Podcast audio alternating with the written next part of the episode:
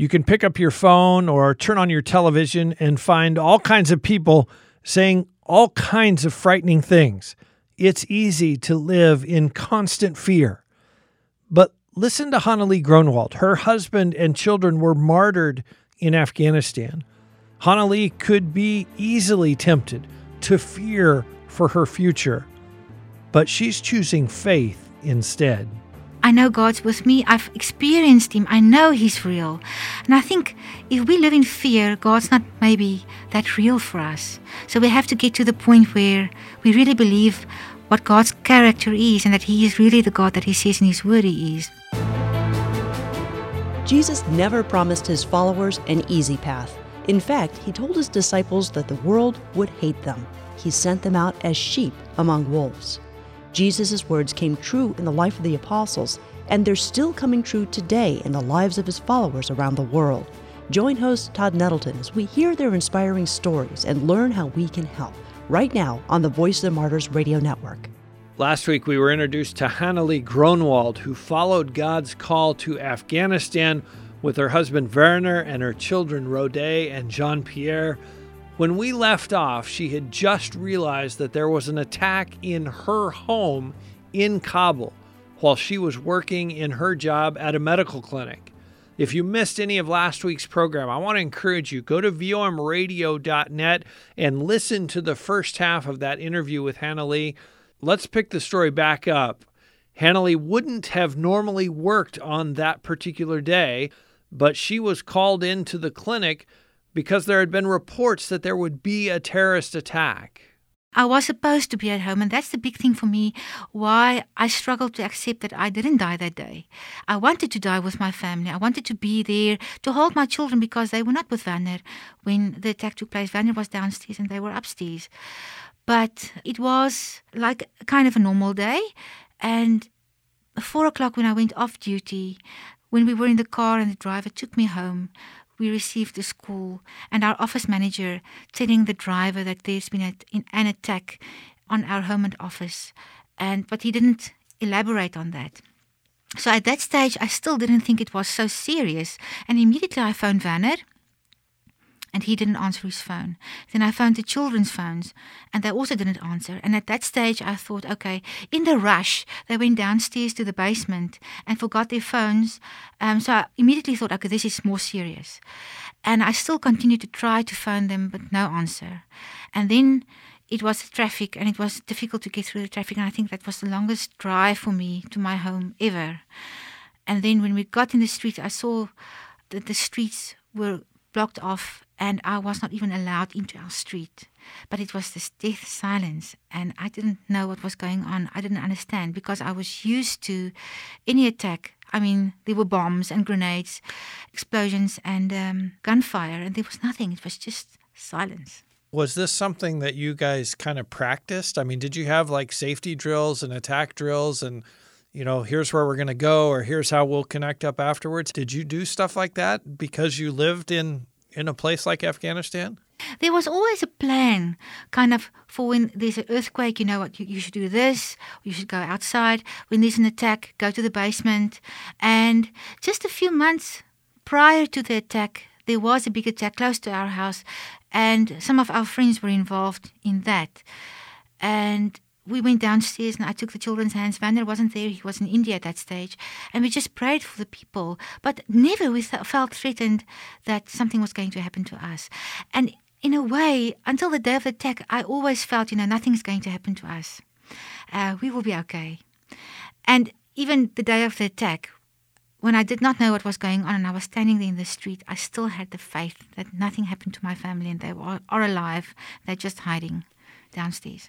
So, what what did the police or what did the soldiers say to you? What what did did they tell you what was going on, or or were you just kind of trying to figure it out on your own? No one actually told me what was going on. They didn't allow me in the street, and there was just all these journalists and they were taking pictures of me and they wanted interviews with me and I just said stop I don't know what's going on and no one wanted to tell me what was going on because they also didn't know so at some point they took you into one of your neighbor's house and and basically left you there as I understand it yes what was going on in your mind and in your heart? I know that I was just reading Psalm 91 over and over and over again. Psalm 91 begins He who dwells in the secret place of the Most High shall abide under the shadow of the Almighty. I will say of the Lord, He is my refuge and my fortress, my God, in Him I will trust. When I read the psalm over and over again and I prayed over that, a peace came over me. And it's actually something I cannot describe. And I believe that they were still alive, but I believe that the Lord's in control. Another worker phoned me and she said, Where are you? Hanley, uh, I want to come to you. And she sounded kind of hysterical. And I thought, What on earth is going on with this lady? And I told her where I were. And then other workers came, other missionaries came to me. And then th- these guys, I knew them very well. And they said, Hanley, this is going to be the longest night of your life. And I said, Why? What's wrong? Who got injured? I really believed until the end that nothing happened. And then he told me, you know, all three of them are dead. Um, so that was like, I just sat there and I couldn't believe what I was hearing. No emotion, nothing. I just sat there and and then they we just gathered our stuff and um, they were in tears and I wasn't. But it, was just too much information for me to, to handle at that stage. So they took me to their home and gave me some tea and I still just sat there and I couldn't believe that was surreal. I mean, that's just too huge for any brain, human brain, to to comprehend. So, at, at what point did it start to dawn on you? I'm a widow. My my children have been killed. My husband has been killed. How did how did that start to sink in? I think through the night I realized actually what was going on. And I cried a bit, but not that much. But I was so overwhelmed because it was not my NGO. And it's dangerous for people to come from abroad and close down the NGO. And I didn't know how to do that. So I just followed. But God had this wonderful thing of people taking the lead and helping me through this. Other missionaries that came and helped me. And we we closed down the NGO. We did what was needed to be done. I went to identify the bodies. I went to the house to see whether there was anything that I could retrieve, and there wasn't. Um, One of the things, and for our listeners who are listening, we're, we're speaking with Hannelie Groenewald. Her husband and her children were killed in Afghanistan. As a part of the attack, the Afghan military fired rocket propelled grenades into your house to fight the attackers. But what ultimately happened is the house burned. Basically, everything inside the house burned, including your documents, your travel documents, your papers, everything, except one thing. The the tell us where the fire stopped because I think this is a little piece of God's hand at work. Yes. The fire stopped in front of Jean Pierre's room, and the two children's bodies were lying in his room. And, and I've seen the pictures of the rest of the house. It, it looks like a war zone. I mean, it looks Yes. like a fireplace. But his Everything room did not ashes. burn. Yes. The fire stopped. just stopped in front of his room. And it felt to me like Daniel in the fi- fiery furnace, and God really wanted to protect their bodies for me to take home to South Africa to repatriate and for them to keep, be buried in South Africa. And uh, I think of that as one of God's blessings to you. You had been reading Psalm 91 about safety and God is my rock and God is protecting me. Did you ever feel like, wait a minute, God, it, it says that you're protecting us and here my family's been killed? Did, did you ever have that sense of, God, how could you let this happen? I think it, it's normal for every person to have those questions. But I didn't want to dwell on that. I didn't want to dwell on why, Lord, because you will really ble- uh, you will bleed to death. You will not get the answers. So what I've learned instead is to ask, what now? And what do you want me to learn from this and how should I proceed from this? But of course, yes. When I hear testimonies of people that have been rescued from danger, for a moment, it just goes into my mind, Lord, why didn't you protect my family? But, you know, we all have to go. We cannot stay on this earth forever. And God had a reason why He allowed this to happen. I don't have the answers to that.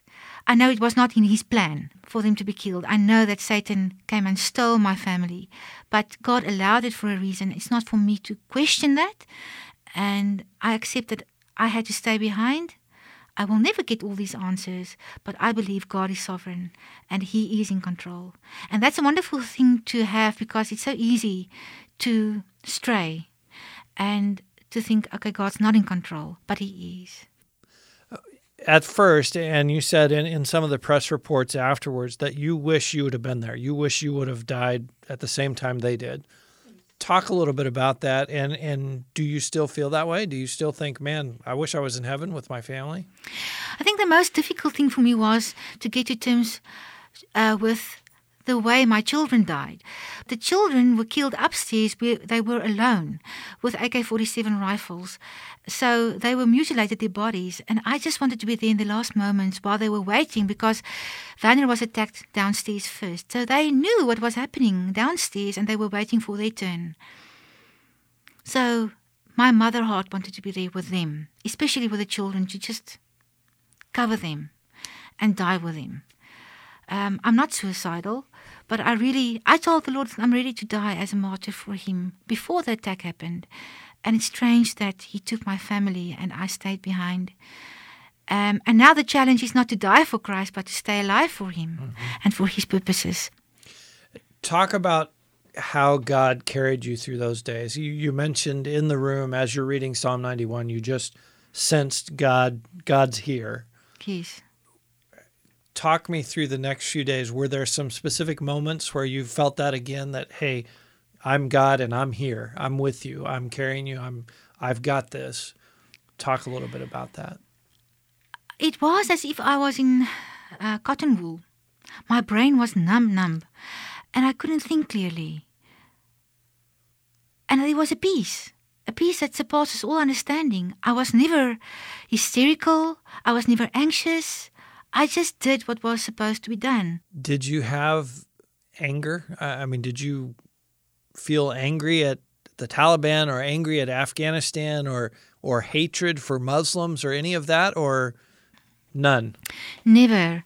No hatred for Muslims. I really feel sorry for them because I know they did not know what they were doing. They are living such a lie. You, you can actually just pray for them.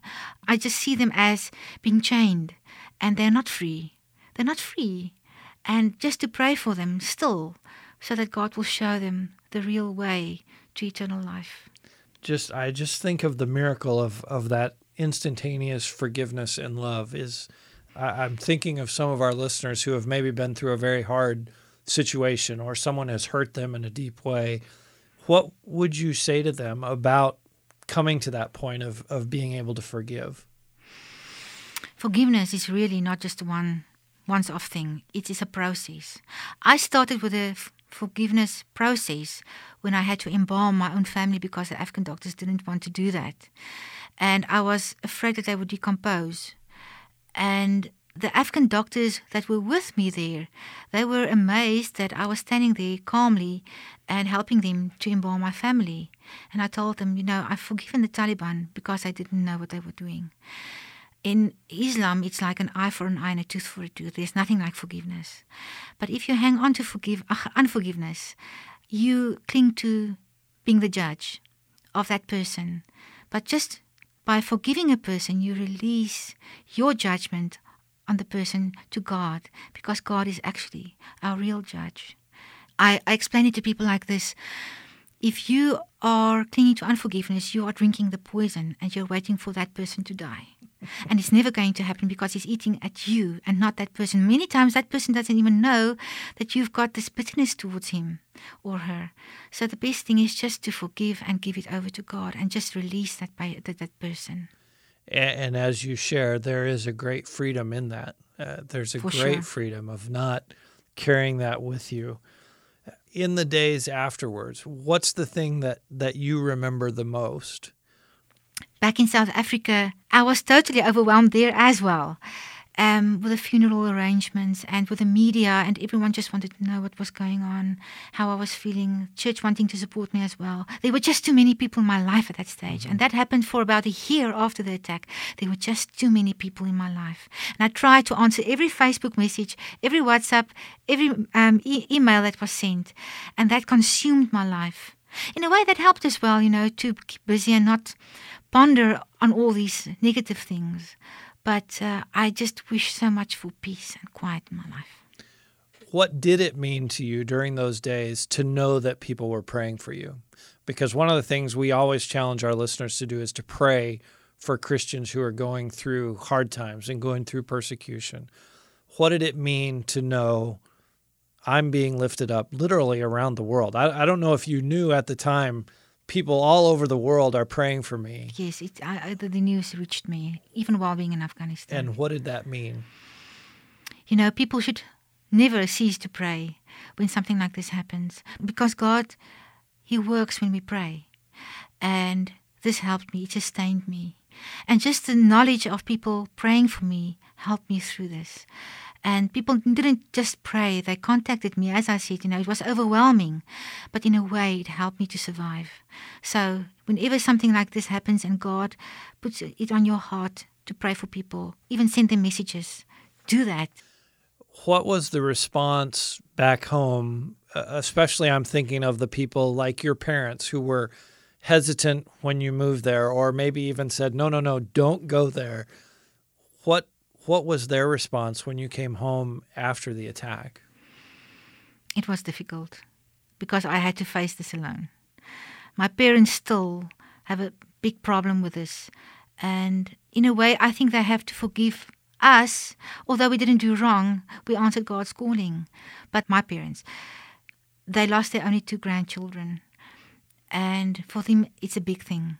So my mom she still struggles to come to terms with what happened and to forgive. And I have to hear that. Yes, you went and now we've lost our two grandchildren. And that's very hard for me because I know we've been obedient. But everyone else are really supportive. And my parents were supportive as well. Don't hear me wrong here, but they have issues as well and they have to deal with this. Mm-hmm. And it's difficult for them.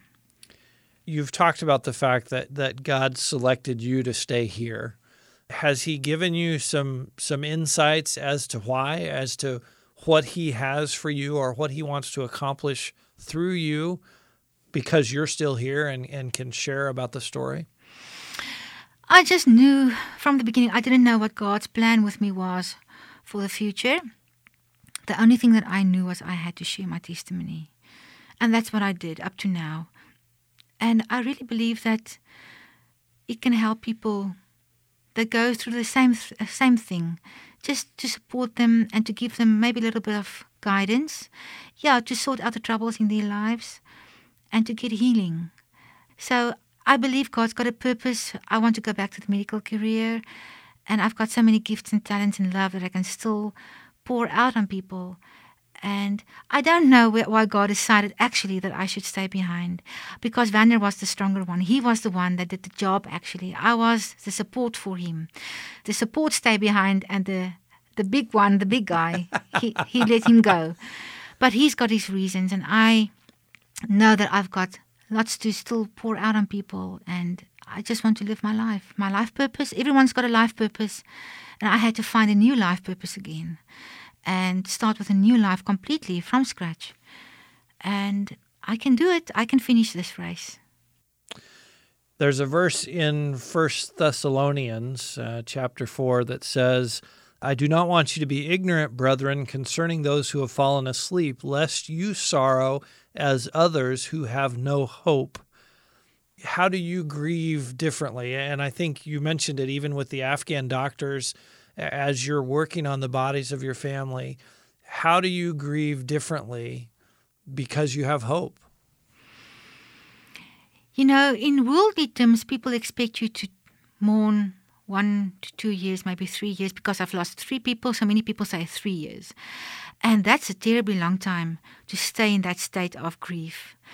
For me, it's a godly grief thing, and God has helped me to be healed. Today, I can say that I've been healed, and I believe that I've been healed even before a year after the attack. Yes, the memories will always be there. Sometimes you will cry, but you can carry on with life. So I'm grieving differently in the fact that I don't crum- I didn't crumble. I didn't go and sit in the corner and feel sorry for myself. You have to be cautious that that that doesn't happen to you, that you don't cling to death. If you grieve in a worldly way, you will sit in that corner until you feel better. And God just helped me out of that. But you know what? It's a wonderful thing. I've just lost contact with him. I'll see them again. This life is not all there is. We just lost contact for a little while, and I will see them again soon. And I think if you have got that eternal perspective that we are not going to live forever, no one the, on this earth is going to live forever. We have to go sometime. When you stay behind, just run this race with dignity and shower people with your blessings and love, God's love. You're listening to Voice of the Martyrs Radio, and we're speaking with Hannelie Groenewald. Uh, she is a medical doctor and was a missionary in Afghanistan. Her family was martyred there. Hannelie, you talk about the hope of, of seeing your family again. How do you think about heaven differently now than you did before November 29th, 2014? Before the attack, heaven was heaven. I mean, but now my people are there, my family's there. I think when I get there one day, I think they will tell me, Mom, welcome to heaven. What took you so long to get here? you know, Hannelie, in America right now, I, I think there is a sort of an epidemic of fear among Christians. We look at our country, you know, the Supreme Court makes a ruling we don't like, maybe the elections go how we don't want them to go. And I sense that Christians are fearful about the future.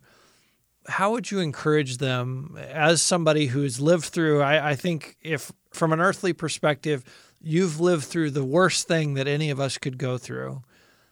How would you help us to not be fearful? You know, as I said before, fear is the acronym for me for future events appearing real. And what I can say today is, you know, if you really believe in God and His character, that He's a loving God and that He's your helper and your provider, He will not just create us and just dump us on earth and say, okay, now you have to live your own life and make your own thing. He's there for us and we can talk to Him and we can bring our concerns to Him and he said, Cast all your cares on me. I'm looking after you. You're loved by me as God. And if you can believe that, all that fear will, will disappear. So for me, I, I don't have anxiety about the future. I know God's with me. I've experienced Him. I know He's real. And I think if we live in fear, God's not maybe that real for us. So we have to get to the point where we really believe what God's character is and that He is really the God that He says in His Word He is. And also, we can live victorious if we know what God thinks about us, that we are His children, and that we are saints, and that we are anointed and, and walking in His favor. He's full of joy uh, about his children. So I think if you have that perspective of who God really is and what he thinks about us, and that he will never dump us, and all his promises are true in the word, that he that he's there for us. He said, "Don't worry about what you, what you're going to eat or drink. That's uh, tomorrow. That's the things that worldly people are concerned about. Seek ye first the kingdom of God." And so I live for God's kingdom, and I know I don't have to worry about anything. And all these things will be added to it. Those That's things come afterwards. Hannelie, one more question, and I thank you for your gracefulness in, in sharing your story with us. How can we pray for Afghanistan? We want to equip our listeners to pray. How should we pray for that nation? You know, after the attack, many people fled the country, and the church, the people that were bold to worshiping groups, they just went underground again. And when I looked back, I thought, Afghanistan is now so barren. Lord, was it really worth it?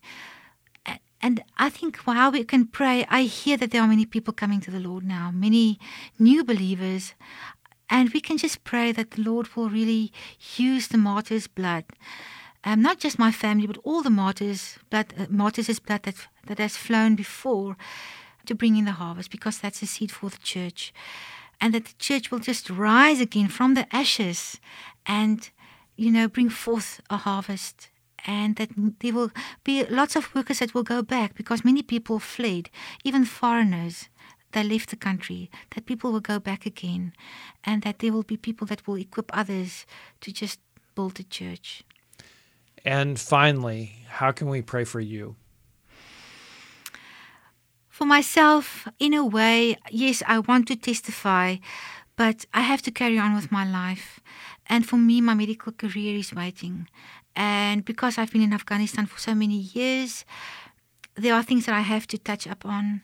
And I want to go back not just to the former medicine, but to doing integrated holistic medicine. So I have to do some new courses.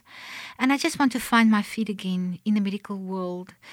I, I, want people to pray for me for, for that purpose and also for the book that I'm writing, that God will show me what He wants me to write down there and that it will be a book of encouragement and hope for people. So that's for my book and for the medical career and whatever God has got in store for my future, which I don't know at the moment, only He knows.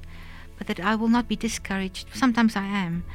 I'm just a human person. So, yes, that He will just guide me and that I will hear His voice clearly. Amen. Hannelie Groenewald, thank you so much for your testimony. Thank you for your bold faith. Uh, and thank you for being willing to share the even the hard parts of your story today. Thank you very much. I'm so thankful for Hannelie's transparency in sharing her story with us here on the Voice of the Martyrs Radio. Lots has happened in her life since we recorded this conversation with Hannelie, and I want to share just a couple of updates with you. She moved back to South Africa after leaving Afghanistan, and since we had this conversation, she has remarried. She's also published a book called Tragedy in Kabul. You can find the book on Amazon, or we'll give you a link when you look in the show notes for this episode at our website, vomradio.net. Also, I'd appreciate it if you would take a few moments to rate and review this podcast wherever it is that you're listening. That's a great way to help us reach new listeners with the stories of our persecuted brothers and sisters. You can also help us reach new listeners by sharing this episode with a Christian friend and with your pastor. Maybe you just want to text a link to them right now. You can also give financially to support VOM's work helping persecuted Christians providing Bibles and supporting frontline ministry, simply click on the donate tab at the top of vomradio.net or you can go directly vomradio.net slash donate. Thank you for taking the time to listen this week. I hope you'll join our conversation again next week to hear more stories of the faithfulness of persecuted Christians and the amazing things God is doing in hostile and restricted nations. All of that right here on the Voice of the Martyrs podcast network.